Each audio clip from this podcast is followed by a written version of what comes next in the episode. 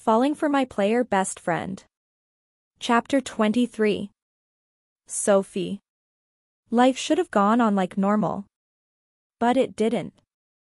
Instead, I was fighting against the thoughts in my head. Trying to stop myself from overthinking. From going back to the events. But this afternoon I couldn't. I walked towards the kitchen through the living room. And there it was. Still where I left it. I picked up the box and carried it to my room. Taking out one of the DVDs I placed it into my DVD player and clicked play. I sat down on the bed, and the scenes from years ago played on the screen. I watched my mother laugh. I watched my father hugging her in his arms.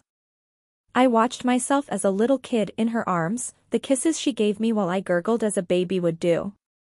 And this time I didn't feel that horrible ache when watching it. And that made me think about Marshall. Because without him I'd still have struggled to watch this.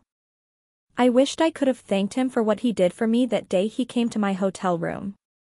Having him hold me in his arms, being nestled in his clothes. Having someone that finally listened.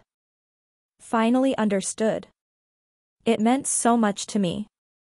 I've been trying for days to stop feeling what I've been feeling. How do you unlearn loving someone? Needing someone? Whenever I thought of Marshall now, I just wanted to cry. And I hated myself for it. I shouldn't let him get to me like that. Raina said it herself. But I couldn't help it. I felt like I'd lost a limb. Something, someone, so important to me that even breathing felt wrong without him. I wanted him back. But I knew I couldn't. Marshall wasn't who I thought he was. After all these years, I realized my feelings were for someone I thought he could be. But that was gone now.